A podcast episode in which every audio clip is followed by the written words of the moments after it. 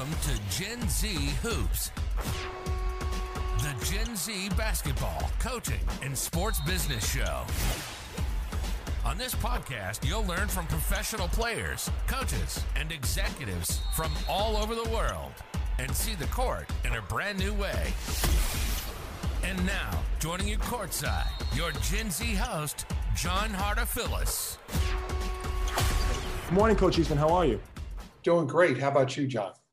Doing awesome. Super excited to have you on. I remember when I got the message from you, I was so excited to talk to someone that's just done so much, whether it's in the coaching game, with speaking. You've really just inspired me. Preparing for this interview and watching what you've done, um, really inspired me. So thank you so much.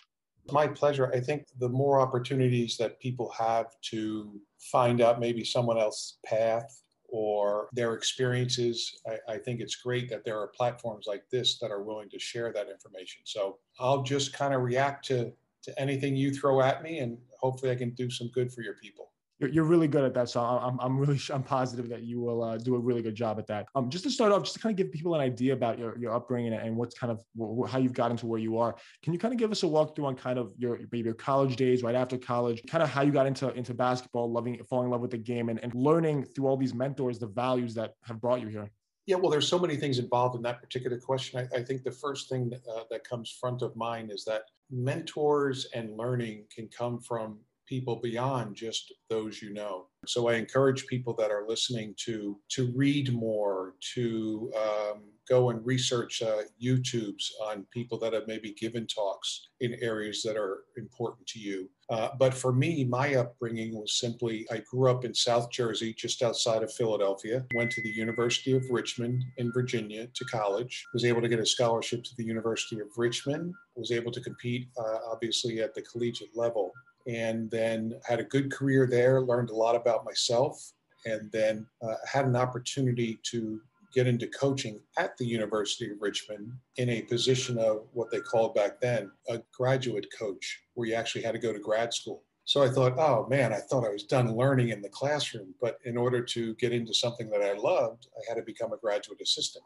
So uh, was able to do that. It allowed me to do something that I was very passionate about, and that was help a player get to a level that maybe they didn't believe they could get to or thought it was too much work and they, they didn't want to push themselves to get to that level. So uh, that just parlayed into my personal philosophy of just be as good as you can be at where you are. The doing it right gods will take care of you, right? So, uh, in a really fast nutshell, that's my life it's awesome to think about that and, and, and all those the, values that you learned through all those different steps. These are experiences obviously that, that changed you and have helped you change so many other lives. I'm curious this is this is kind of a strong question to start off with i'm curious how do you define success through all these different avenues all these different things? It's, it's a question that you, people get asked in job interviews all the time. I'm curious to see what through all your experience you, you think of that question. Well I, I think success is personal to, to who you are and your path in life. But to me in its essence I think we all have a capability gap. Maybe the things that we have accomplished to our point, this point in our lives, versus the things that that what that, that are inside of us that that we are capable of still achieving. And as we fill that capability gap, that to me is is is becoming successful because it's getting the most out of yourself. I have a personal philosophy that I lived with for for quite some time and, and it goes like this uh, there's more inside each of us. Our job is to figure out how to pull that out of ourselves. So it's not so much maybe what I accomplished as a high school and college player, but that there was still more to accomplish because I was capable of more. So I, I think uh, to me, it's filling and reaching that capability gap. And then you always talk about, I, have I've read so many quotes of you, so many influential quotes talking about the value of truth and, and why that's so important to you and why it's so important to effectively communicate and portray that message and, and be really honest with when, when talking to a player, a coworker, whoever it might be. Um, what's the value of that word to you and, and, why, and how does it dictate how, how you live your life? Well, if we go back to the last question about, you know, how do you become successful? I think like, how can you be the best you can be if you don't know the truth about what you're doing? Maybe it's the things you're doing well and, and you keep doing those or it's the things that you know or someone has told you you're not doing quite as well well improve on those things But the only way to hear that and get to that level is to hear the truth. So for me, if everyone listening wants to become who they say they want to become, and if everyone listening wants to get to the level they say they, they want to get to, the only way to get there is to have some truth tellers in your life. And then hopefully to develop what I call a, a truth audit mentality. That's your ability to sit down with yourself. As I told you before we started, I'm in a hotel room. So if you hear noises or or uh, the, the fire alarm goes off, I can't control that. But um, the only way to really get there is to sit down with yourself, maybe in a quiet place, and just reflect. You know, what am I doing well? What am I not doing well? And if you feel you can't do that with yourself, then, like I said, get others to do that for you and with you. But the truth is just so essential. Definitely, and especially whether it's your days coaching in college or days coaching in the NBA, being honest and truthful with your players was so important. For, for example, taking it back to your time with the Celtics, with, with, all these great players, Paul Pierce, Kevin Garnett, Ray Allen, how important was it for you in a, in a locker room that was with so many different personalities? Obviously, all came together to win a championship in 2008. How important was being truthful there, and what would have happened maybe if that wasn't the case? Well, here's the interesting thing about the best players in sports and also the best, you know, now I'm doing a lot of speaking to companies all over the world. I have a chance to actually sit down with CEOs or, or vice presidents. And what you find out, which obviously that means they're the best in, in their industry. So what you find out from the best is that they demand the truth. They don't run away from it. Usually average people run away from the truth but successful people actually love it and demand it from from those that are around them. So and what you find out about the nba this is the fun part of the nba it's a truth league. Like you can't lie your way into the nba what you did in college or if you're you know a young kid maybe what you did in high school that's the truth of who you are. And then we would always try and figure out okay if we get them this yes this is who they are but what can they can be? It, it gets back to what we talked about earlier, that capability gap, right? Oftentimes in the NBA now, you're drafting on potential, uh, not so much what that person is today. The NBA really, uh, it's truth every day. And you have to learn how to tell hard truths and also accept them. But as I've studied successful people, I found out that one of the characteristics is they will accept and as I said, they will demand that the truth about their productivity uh, be told. Of course, and that really brings to mind a, strong lesson of accountability, which is something that whether it's um, what, what, I'm coaching at Xavier High School and what we try to stress to our players, obviously at the next level, accountability is maybe the basis of who you are and whether or not you can even, if you make a mistake on your road to success, if you're going to grow from it. Um, so what does that accountability look like, and, and where have you kind of seen it really change lives? Accountability, first off, to me, is owning up to your mistakes, your failures, and your words. So, and the word that also I think has to be in the same sentence with the word accountability is uh, responsibility. And responsibility is doing your job. Do your job. If your job is to be a point guard who passes the ball, then be the best at being a point guard who passes the ball. If your job is as a parent, one of your responsibilities is you do have to change diapers, right? Even though you don't want to. That's a responsibility of being a parent. You have to have hard, you know, truthful conversations with your children. That's a responsibility of being a parent. You have to be responsible, but at the same time accountable. And accountability really is uh, another way of saying to your teammates, hey, I'm going to come in and strive to be the best that I can be and to live up to my personal standards and the standards that the team has put on me and us each and every day, each and every practice, each and every game. And I commit to you that if I'm not doing that, I will be willing to own up to that and then take that next course of action, which is correcting it. But I'm going to need the truth to be told to me because sometimes I may not see it. And if I don't see it, then I, I, can't hold myself accountable. So if you point it out, then I'll own up to it and boom, then we're off to the races.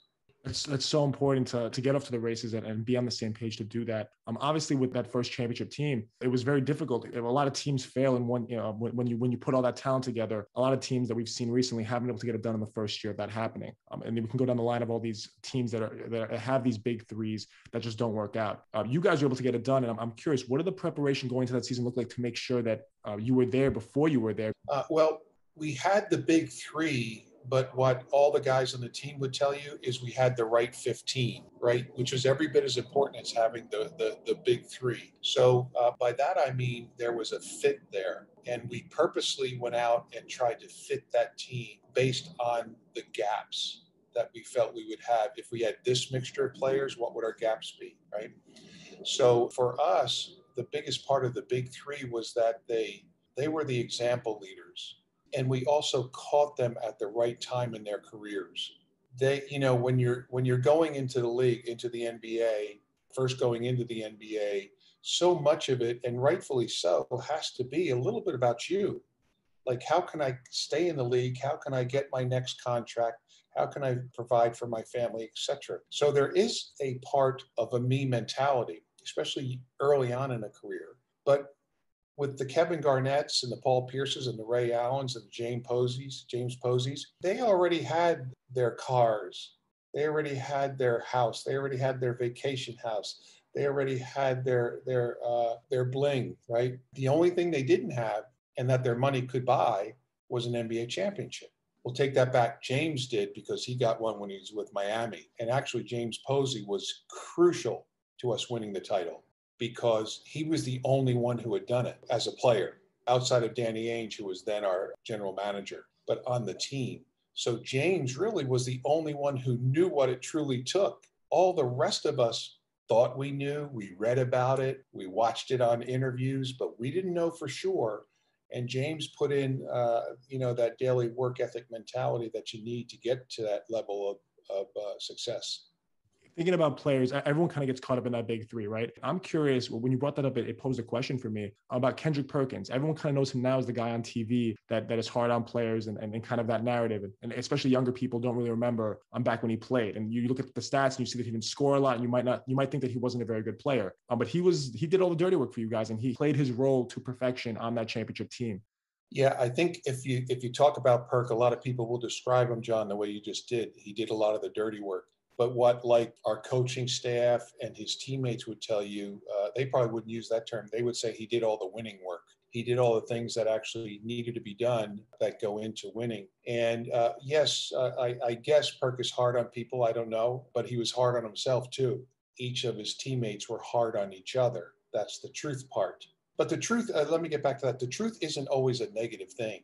Truth can be, uh, hey, you're doing an unbelievable job at this. Keep doing that or hey perk teach teach our rookie what it takes to be a, a, a, true defender in this league at the five at the center position. The truths can be very positive as well. As a matter of fact the biggest truth i think that doc stated to any of our players that particular year we won it was that the four words he said to rajon rondo at one point in front of the whole team in a team meeting.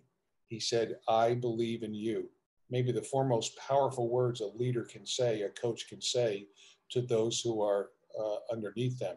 Because if you know the leader believes in you, wow, that just fills you up with so much belief in yourself. And it gets you over the hump of maybe thinking, I can do this, instead of, I'm not sure if I can do this. Or worse yet, I can't do this, right? So, you know, Perk was such a valuable player, but so too was Leon Powe. So too was uh, J.P. Brown, uh, P.J. Brown, rather. So too was Sam Cassell. Sam brought us just this uh, this attitude of uh, we ain't losing, right? And this attitude, I don't care how hard it is, I'll make a play. You know, we had Eddie House who brought to us incredible shooting off of the bench. We had Rajon Rondo, who when Rondo was on the top of his game, he was terrific uh, for for us. Actually, single-handedly won Game Six, which caused which allowed us to win the the title in 2008. So that's why I say it's um, it really we never looked at it as the big three. Only the outside world did. We looked at it as, as the right 15 thinking about how the truth can sometimes be positive. One thing I, I made me think of is that like when Ray Allen um, is it a shooting slump, for example? He's obviously one of the most, probably the most focused individual in NBA history in terms of repetition and, and, really focusing on his craft. How would the rest of the team kind of come together and, and raise someone up with, with the truth of saying, you're better. Like you, you, you are the all-time leader in three pointers made. You could do this. Um, what did, what did that kind of look like? You know, sometimes it's just the simple statements that are the, the most powerful. You know, Ray might have missed four or five in a row, and Doc might say to him, Ray, if you don't take the sixth shot, I'm taking you out of the game. right? Usually get taken out of the game for something negative you do. So what Doc was really saying to him was, I don't care that you miss five or six. Shoot the seventh one because we believe in you.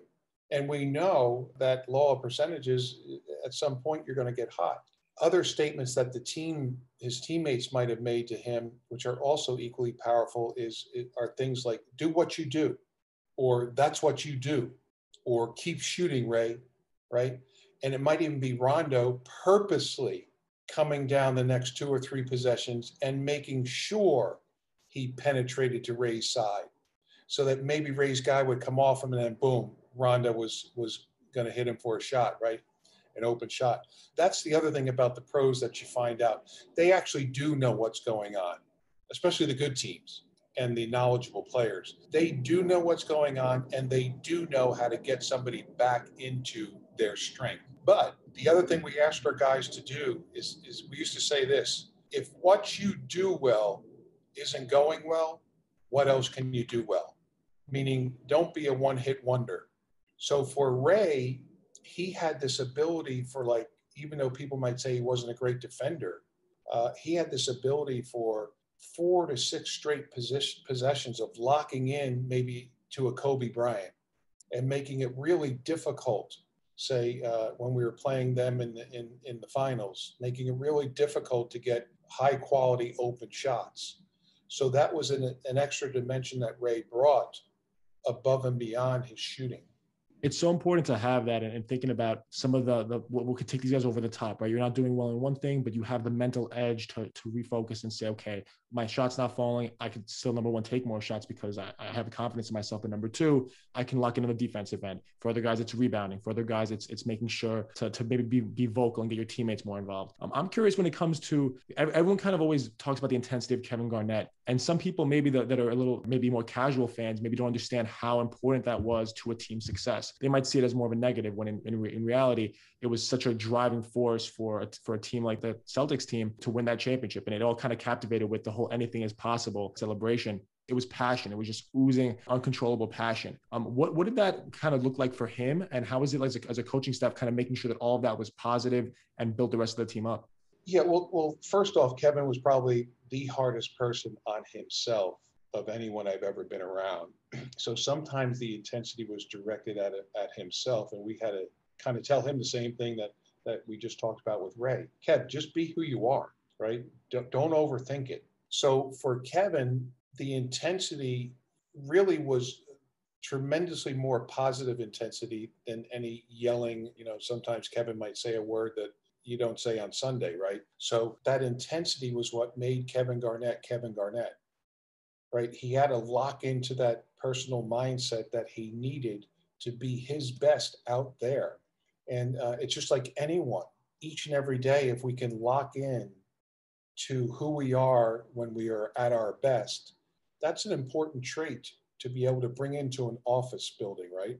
To be able to bring into a locker room, to be able to bring in uh, to the game floor on game night. And Kevin had that unique ability. When you're a true team, you actually know who the best of someone is, what it looks like, what it sounds like, and you're willing to accept that. You know, like I said, uh, we were a true team, so our guys were willing to accept that intensity, and uh, it actually rubbed off and made a few of our players even more intense than they had been, or get their intensity level up to what it needed to be to become the winner and, and winners they did become. And it, it's it's it's so incredible thinking about the, that that team. We call it a championship team, but there's so many championship. The, the mindset behind that, and and the, and the players that built that up, the, the 15 players that built that up, um, is incredible to think about. Transitioning over to, uh, to your career with the Clippers, um, I was thinking of all this stuff, all these values of, of truth, especially with, with Doc. That's such a big part of who he is and, and who the, the coaching staff around him is. In, in the light of of uh, the incident with Don, Donald Sterling in 2014, what did that look like in terms of of really building the team back up and, and showing everyone that the coaching staff that was still there and the organization that was still there was going to be incredibly truthful? And how did that kind of really bring that team closer together instead of drifting them apart?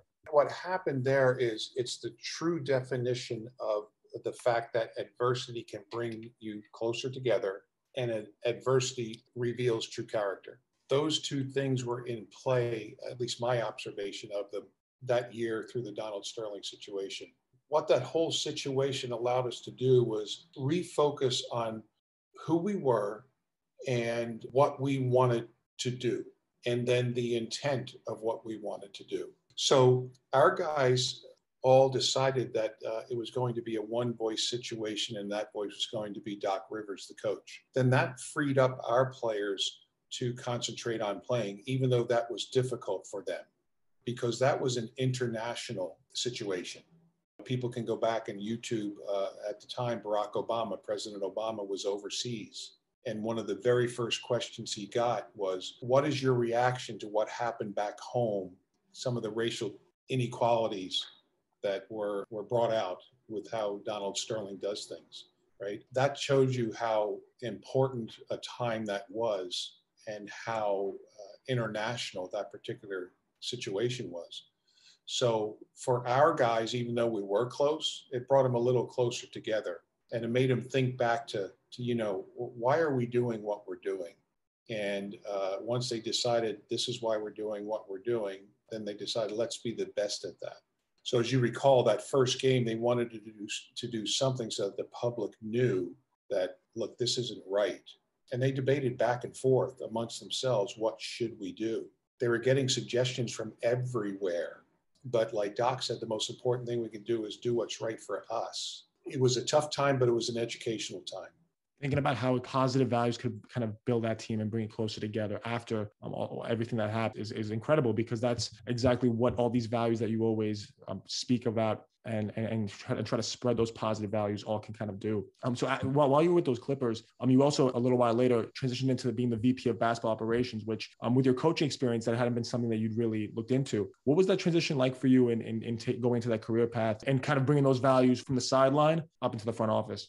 Yeah, well, it was a unique time that called for a unique move, I guess, because it's not like I ever would be dreaming about becoming a, a, an executive for an NBA team because I loved coaching. But it happened during that transition period from Donald Sterling uh, to Steve Ballmer because there was a void there. When Doc and I met, he he kind of just we talked out like, hey, I need somebody in that chair right now who because the VP got let go too, right, during that Sterling situation. So I need somebody in there who can kind of drive the culture that I want. And you've been with me the longest, myself and Armond Hill had been with Doc since the beginning in Boston. But I think you get it. So I'd like for you to sit in that chair for one, maybe two years. And then once we get it going or we balance some things with our, our ownership, then you can come back to coaching. So I did it for that reason when you're with a sports team, everybody thinks, well, when you're coaching players, it's different than when you're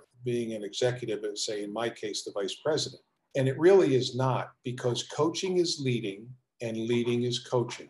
You have to be able to do both when you're, say, up at the higher levels of the, of the hierarchy. So for me, it was just transferring the things that were important to get the team to function properly on the basketball court and now making sure that we were all going in the same direction and functioning properly and executing our roles in the offices on the carpets right of the office building. So that's just that's kind of what i did.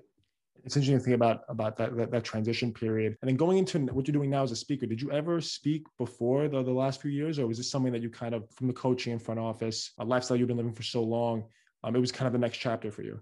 Yeah, well, I always did clinics when I was coaching for, you know, forever. So I, am very comfortable getting up in front of large groups. So I have no problem there. Uh, the key becomes you better have good content or you'll never be back in front of large groups, right? So, so, but that was the fun challenge for me to keep coming up with, with good content uh, and meaningful content. So the year we won it in 2008, that summer, I had already been doing like a bunch of clinics, right, in my college years and, and, and all that coaching. So uh, I got a call from someone in the corporate world saying, Hey, do you think you could come over and talk to our, our sales team about what it took to be the best in your industry? So I thought about it a little bit, got back to them the next day and said, Yeah, I'd be willing to do that. And I titled that first talk, The DNA of a Champion.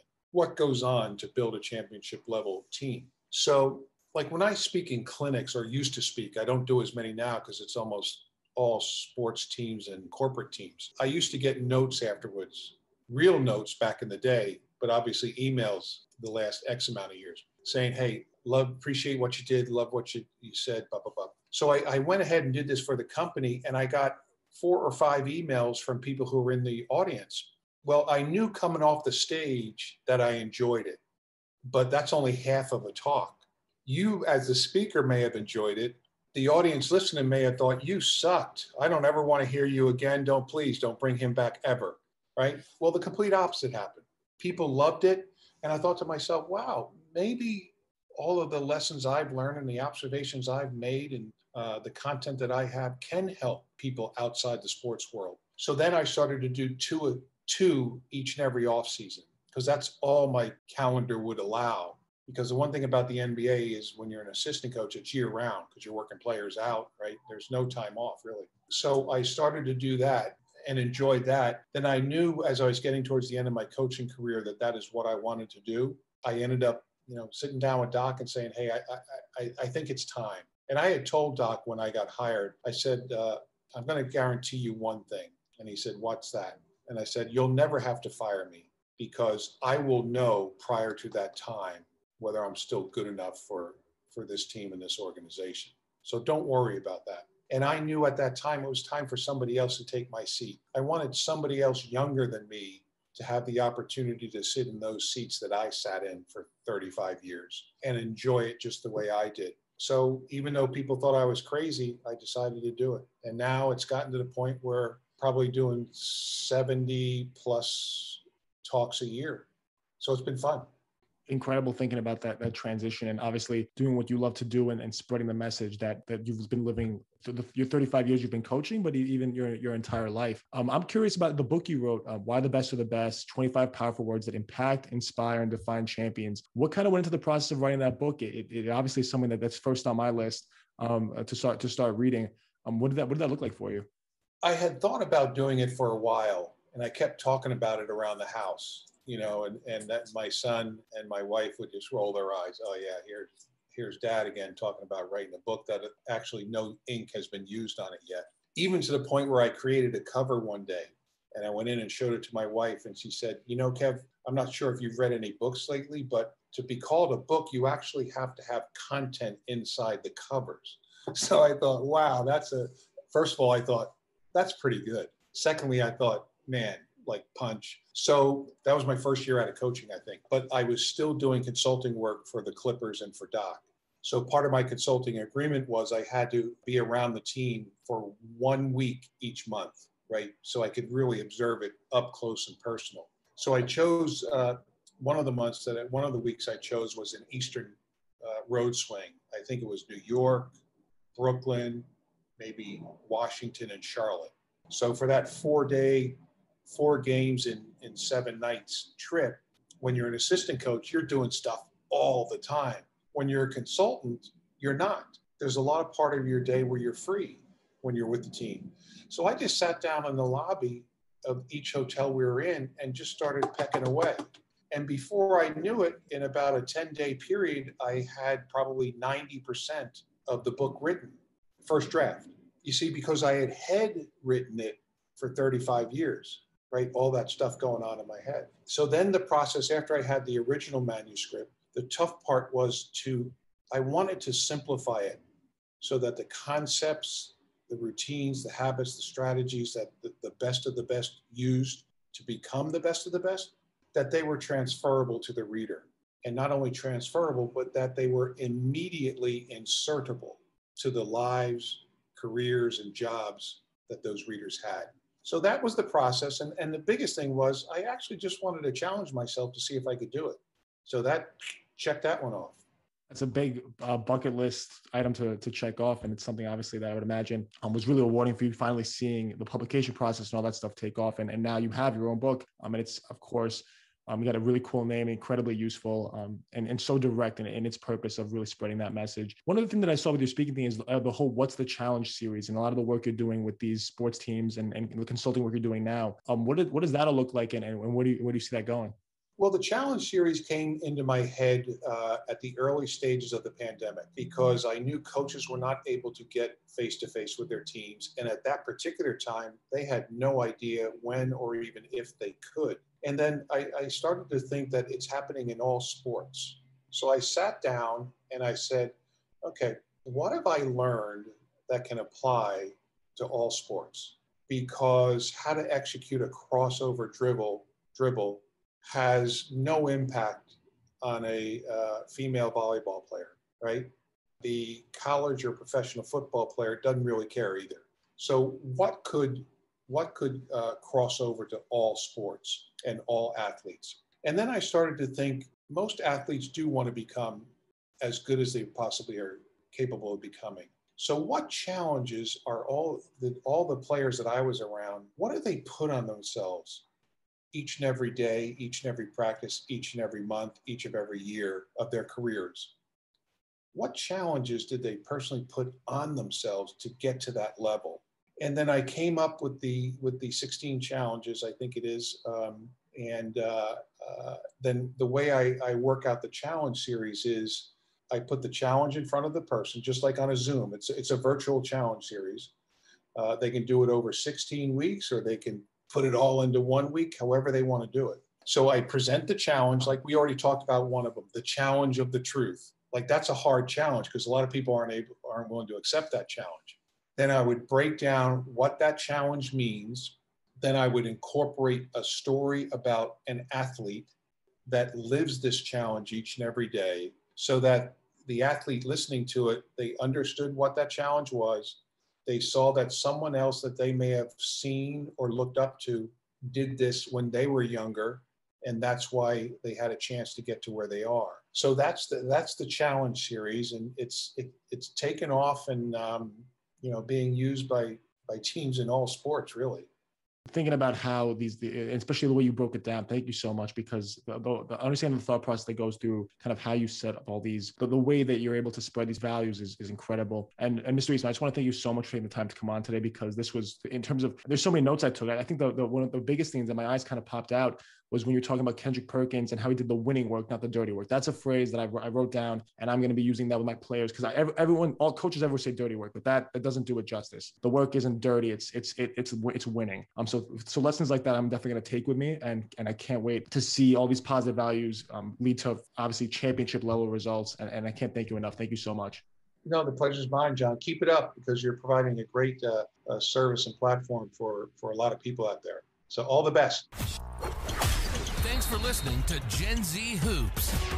Make sure to follow, like, and subscribe on Instagram, LinkedIn, and all major social media platforms at Gen Z Hoops. You can tune in and subscribe on Apple Podcasts, Spotify, YouTube, and every other podcast platform on the planet. Get ready for the next episode.